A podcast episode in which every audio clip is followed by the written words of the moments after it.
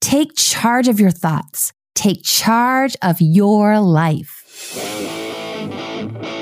Psychologist, author, speaker, musician, former professor, and the host of Love and Life, Dr. Karin Anderson Abrell. Welcome to Love and Life. I'm Dr. Karin Anderson Abrell.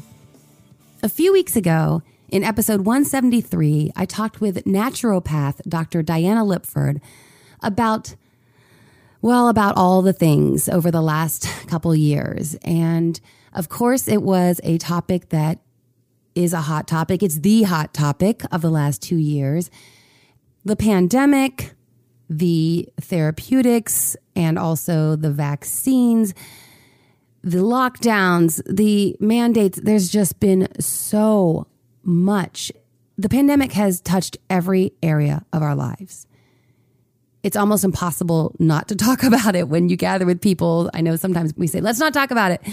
And it always comes back to the pandemic. Why? Because, like I said, it's touched every aspect of our lives. And it's certainly touched our relationships our friendships.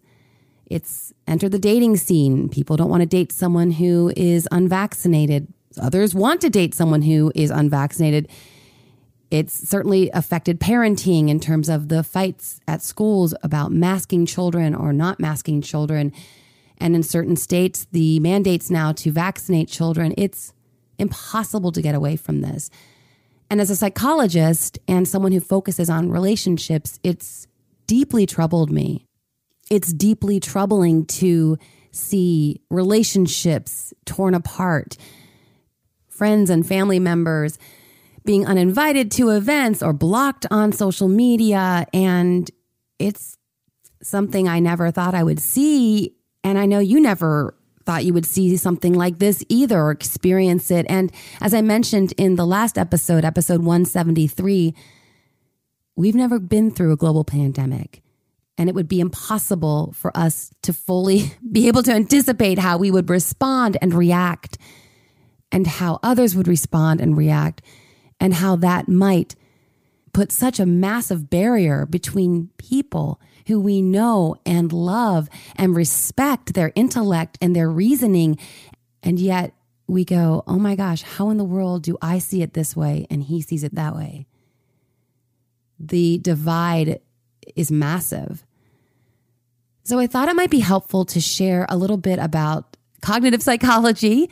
Usually I'm talking about the cognitive behavioral therapeutic techniques that we use to take charge of our thoughts, take charge of our life. But I thought today I'd explain some of my personal reasoning because some of you guys were like, Yay, thank you for speaking to this. Others were not so thrilled with me speaking about this issue and my stance. And so I want to share a little bit more about my reasoning, but more importantly, in discussing the ways that humans make sense of our world. And that's what we do every day, all day. In discussing how we make sense of our world in light of the pandemic, I think it will help us all perhaps understand and I hope have a little more empathy for others who don't see these times through the same lens and hence are coming to the conversations from completely different vantage points.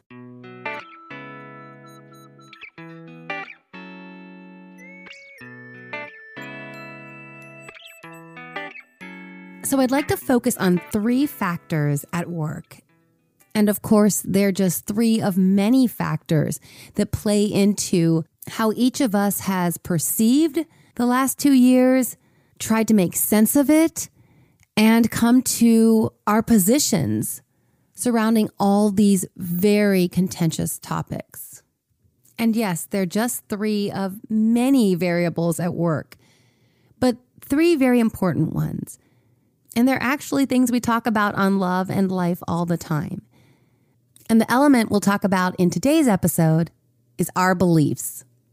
We all entered 2020 with a set of beliefs that framed how we experienced, how we saw, and how we processed everything we've gone through over the last two years.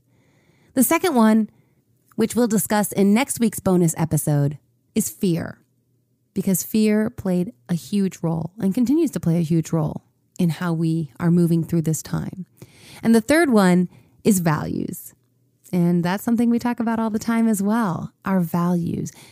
How we responded to everything we've endured has so much to do with our values. And those values have come to light in ways that we probably didn't expect, which of course leads us back to the foundation for this conversation, which is relationships.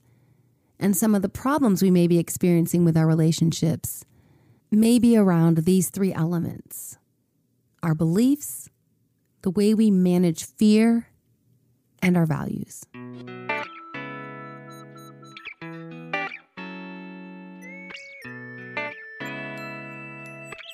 So, before we do a deep dive into each of these elements, I'd like to share a little bit about my personal journey. Because research shows that as much as we love talking about theory and data, we typically resonate most with someone's own personal story.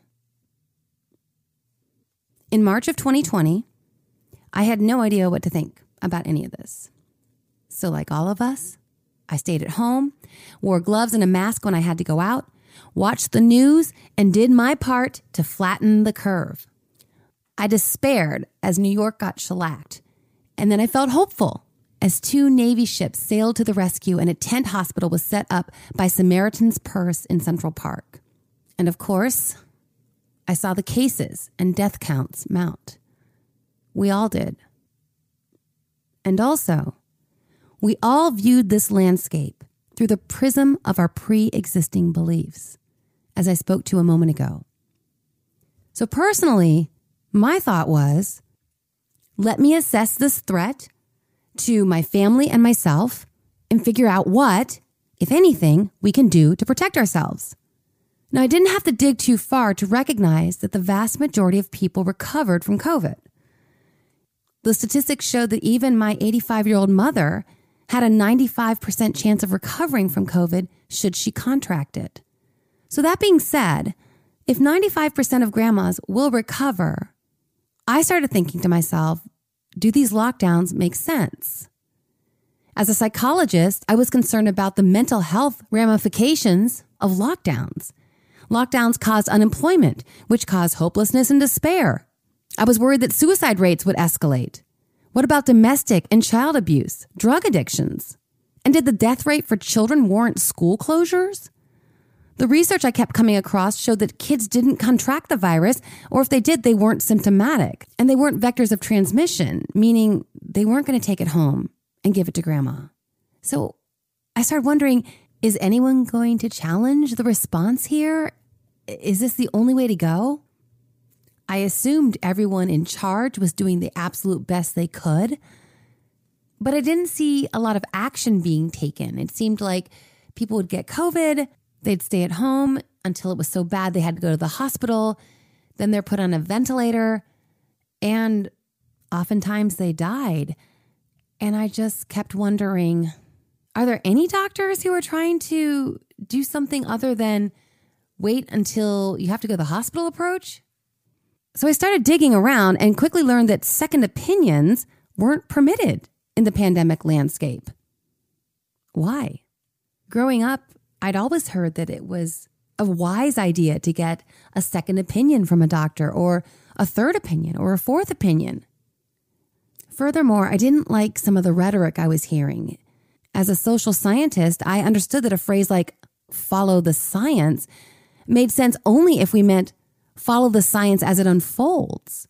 But if we're talking about follow the science and what it dictates, well, that's a contradiction in terms. Legit scientific practice is all about questioning, challenging, and debating. It's common for a paper to be published by one lab, and then another lab publishes a paper taking issue with the first lab's interpretations of their findings. They'll examine the data, the sample they use, their methodology, and they'll refute it and combat it and publish a paper with a rebuttal. As Dr. Lipford noted in episode 173, science is never settled. It is always to be questioned. In March, April, and May of 2020, I wondered are any of the experts going to question anything? it was frustrating for me. And I am a questioner. So I started to do some digging. I dug around and found that yes, some doctors were questioning. They were forming coalitions like America's Frontline Doctors and Frontline COVID 19 Critical Care Alliance. And according to their papers and books, these doctors were curing COVID patients by trying known drugs with established safety profiles that had been around for years.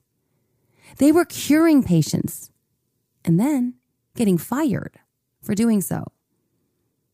Some of you will say, uh huh, yep, they got fired, and they should have gotten fired because you'll go to Wikipedia and you'll see that these coalitions have been discredited by the FDA and the WHO. But the problem for me is I don't blindly trust the FDA. And tying this back to the element we're discussing here, it's because of the beliefs I've acquired over the years of observing the relationships between big government agencies and big corporations. And oftentimes there are conflicts of interest. Furthermore, we've all heard of FDA approved drugs that have then later been recalled because, oops, uh, that drug isn't so safe after all. On average, the FDA recalls 4,500 drugs per year. Recalls 4,500. So their seal of approval clearly can be removed and should be when more information comes to light. And as for the WHO, after the United States, the Bill and Melinda Gates Foundation is the second biggest donor. Well, what's their agenda? Do they have one? I don't know but I, I want to know, considering they're funding the WHO, are their donations to the WHO purely altruistic? I didn't know, but I had heard Bill Gates was big on vaccines. Might there be a conflict of interest here? Meaning, if the WHO is getting so much money from the Bill and Melinda Gates Foundation and the Gates Foundation really wants to roll out a vaccine to treat COVID 19, then doctors who are using other methods, therapeutics that have been used for other conditions, other viruses, well, then there would be motivation to discredit these doctors. In addition, if we want to fast track this vaccine, it's going to have to be used under an emergency use authorization. And we can't get an emergency use authorization unless there are no known therapeutics that can treat the virus. So, doctors who were trying known therapeutics, therapeutics like hydroxychloroquine, ivermectin, which, by the way, won the Nobel Prize in 2015 and is considered by the WHO on its own list of essential medicines. It's as safe or more safe than aspirin. Yet when Joe Rogan used it, the FDA comes out with a really cringy meme. Don't take horse paste. Come on, y'all, or something along those lines. Well, ivermectin has cured river blindness in portions of Africa. And furthermore, you can give your cat antibiotics if the cat has a tooth infection, and people take antibiotics. So for me, none of this was tracking. So as a questioner, I kept questioning. As long as these therapeutics were available with incredible safety profiles, an emergency use authorization could not be implemented. And might that derail the Gates Foundation and WHO's plans for a vaccine rollout? Can we at least ask that question? Entertain the possibility? I grew up in the 70s. I was a little girl, and I remember the teenagers. They were hippies, they were rebels.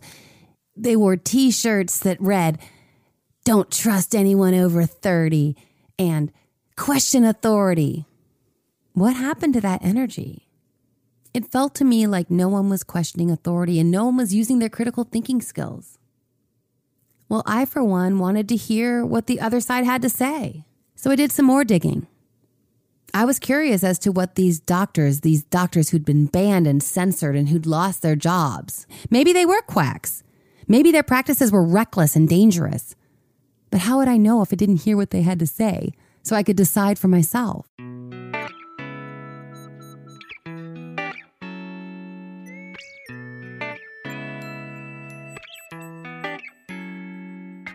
Okay, so that was just the beginning of the pandemic and my initial thoughts and concerns and questions. And I'm sure you resonate with that because we were all in this space of what is actually happening here. Let's use that as a touchstone as we now consider how the person we are and the beliefs we hold impacted the way that we moved through the last two years. So let's start with the first factor to consider our beliefs. We all stepped into March of 2020 with preconceptions about the way that we understand our world. And this is where cognitive psych offers us so much regarding what we're experiencing externally, how it interacts with our internal beliefs and assumptions. And what we find is that we are not passive. We carry with us to every scenario in which we step and which we encounter, we carry with us our preconceived beliefs and assumptions. And we project these onto what we are experiencing and witnessing.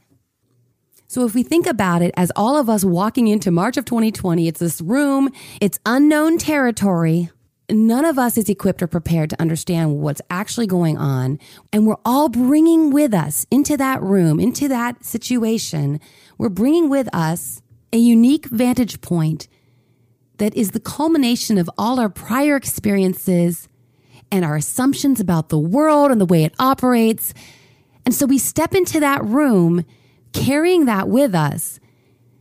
And someone else may step into that room carrying an entirely different set of beliefs and assumptions. Now, we know this because when we interact with people, we go, huh, that's interesting that they would see it that way.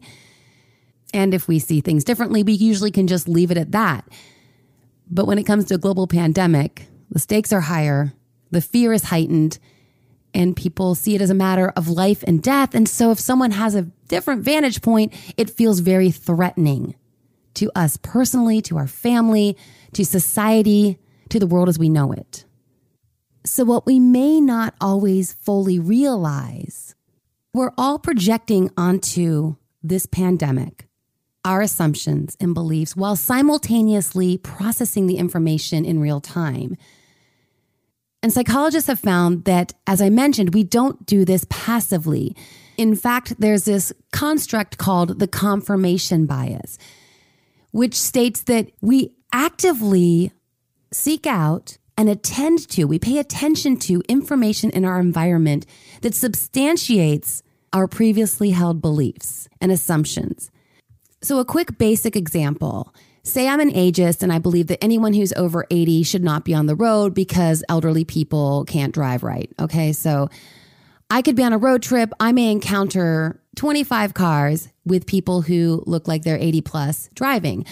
And let's say 24 of them drive perfectly normally, just like anyone else on the road. But there's the one person, one out of 25, who happens to drive too slowly in the fast lane.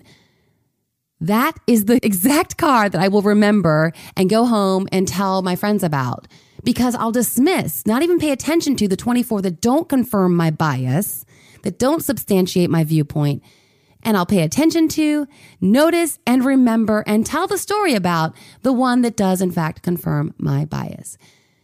We do that all the time in a million different domains. And we certainly did that when we stepped into March of 2020. So, all the beliefs we held before played a role and continue to play a role in how we interpret and respond to everything going on around us the virus, the masks, the media, the government, Operation Warp Speed, mandates, all of it. I'm going to share some of the beliefs that I held and continue to hold.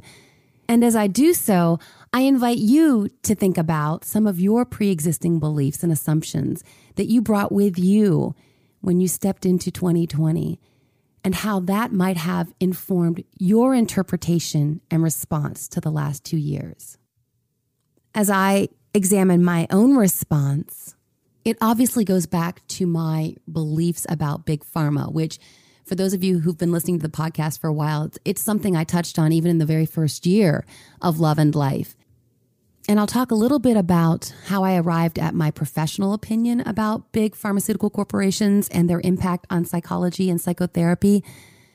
But it's also useful to know, which I shared in episode 173, that thanks to my father, my liberal Democrat college professor father, I was taught to always question big entities in society, big, powerful, money making entities. And my father was particularly critical of big pharma. So even before I got my master's in clinical psych, I was primed to be questioning, to think, hmm, is that drug really all that amazing for psychological well being? Or is that going to make Eli Lilly a ton of money? And maybe both are true. Maybe they're going to make a lot of money and they're going to help a lot of people. But let's at least question, let's at least consider economic factors at play. So we start with a little girl who has a father who teaches her to challenge and question everything. And then, when I was just a young professional, Prozac drops. It's really hard to overstate the hype surrounding what was touted as a miracle drug. Prozac is here to eradicate depression as we know it. As a young clinician, I got caught up in the excitement. I went to seminars and trainings about these life changing SSRIs, selective serotonin reuptake inhibitors. I poured through research papers and I bought books. One that everyone was reading at the time was called Listening to Prozac. It sang Prozac's praises. Thanks to SSRIs, therapists now had a powerful new tool to combat clinical depression. I read the book, took it all in, and then because I'm my father's daughter, and I had been taught to always question the motives, especially when there's big money involved, I read another book. It was a response to listening to Prozac called Talking Back to Prozac What Doctors Aren't Telling You About Today's Most Controversial Drug by psychiatrist Dr. Peter Breggin. You know how when you have some thoughts, but they're just musings and you really haven't solidified them, and you wonder, does anyone else think this way? And certainly as a young therapist, I was thinking, does anyone who has way more experience than me, do any of these experts, these titans in the field, is anyone thinking the way I am? Well, Dr. Breggin was and is. And over the years, I found that Dr. Breggin was not the only one. And in fact, I've had the honor of interviewing other experts, other psychiatrists and psychologists who also challenge and are critical of Big Pharma's capture of psychotherapy. Namely, Dr. Allen Frances in episode 22, Dr. Leonard Sax in episodes 33 and 34, and Dr. Steven C. Hayes in episode 122. They all speak to their concerns surrounding the influence of big pharma on psychotherapy. But getting back to the here and now, I share all this to acknowledge that these long held perceptions naturally played a part in how I've understood the world since March of 2020. And the same is true for all of us. Some of you have the opposite view of pharmaceutical corporations and the medical establishment. Maybe you work in the field or you have family members who do. Perhaps you're on medication yourself and you firmly believe in its effectiveness. You trust the FDA, CDC, and NIH. You see no reason not to. For you, a statement like, just get vaccinated, makes perfect sense. It's a no brainer. You don't get what all the fuss is about. So we're viewing the pandemic landscape from very different vantage points. And admittedly, we're both going to operate from our biases, and we will seek to confirm our biases.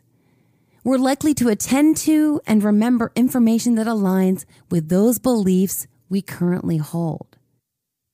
So for me, when I read a Substack questioning the vaccine's safety and efficacy, or when I come across an article reminding us that in 2009, Pfizer paid out $2.3 billion in a settlement for fraudulent marketing, the largest healthcare fraud settlement in history, in fact. Or when I come across a video sharing the stories of those injured by the COVID 19 jab, I'm prone to notice this information and remember it because it confirms my position. But I recognize that for those of you who feel very confident about the healthcare industry and you feel strongly that the vaccine is a miraculous gift to society, you're going to attend to other information that confirms your beliefs. So, where does this leave us? Where does this leave you with your friends who see the world so differently right now? With your family members who think you're nuts for holding the position you do about all these concerns? It's really dicey and painful to feel this division. And I know I've felt it, and I'm sure you have too. This gap between you and people you love so dearly that wasn't there before. So, as we wrap up this discussion of beliefs and the confirmation bias at work, I'd like to share an anecdote, a personal story that may be helpful for you when you're having conversations with your friends and family. I was speaking with a friend who is very pro COVID shot and very pro how the government has rolled out the response to the pandemic. And we were going back and forth because obviously I'm not pro either of those things. And I was citing some sources and she was citing her sources. And her sources were the CDC and the FDA, which don't mean much to me. They don't hold much water at this point. And my sources meant nothing to her. she believed that they were incorrect and had been debunked. And so she said to me, You know, we just trust different sources. And when she said that, it really helped me. I thought, you know what? There's really no convincing each other here because I'm looking to sources that I believe are valid. She's looking to sources that she believes are valid, and we're not going to make any headway. So, just that one statement, you know, we trust different sources, diffused the energy and helped us just go, okay, we're going to have to agree to disagree. And both of us prefer to maintain our friendship than to let our different viewpoints get in the way. But it's also interesting. And I shared that with another friend when we were going back and forth. And I shared that same statement. You know, we trust different sources. And I had hoped it would have the same effect on the conversation that we could just go, all right, looks like we're not making any headway here. Let's probably just table this, respect one another, knowing that she trusts information I don't trust and I trust information she doesn't trust. But sadly, it had the exact opposite effect. She was very unhappy with that response from me, which made me feel bad because I thought, oh, when my friend told me that, it really did help diffuse things. But when I told someone else that, it didn't. So we're dealing with different personalities and different people, and every relationship has its unique dynamics. So when we share all this, I know that it's not necessarily going to be a panacea, and adhering to some of this is going to magically smooth all the waters of every friendship. So I do recognize that. And one final point that I will say when dealing with people's trust of sources, another element that we don't have time to talk about today, but I may address to some degree in upcoming episodes, is the censorship that's gone on, where doctors with incredible credentials have been silenced because they are challenging the CDC and the FDA. Censoring doctors who have every right to speak up based on their enormous amount of expertise and experience in their field. What that does for someone like me is makes me distrust what's coming from the government even more. And I know that I'm not alone in that.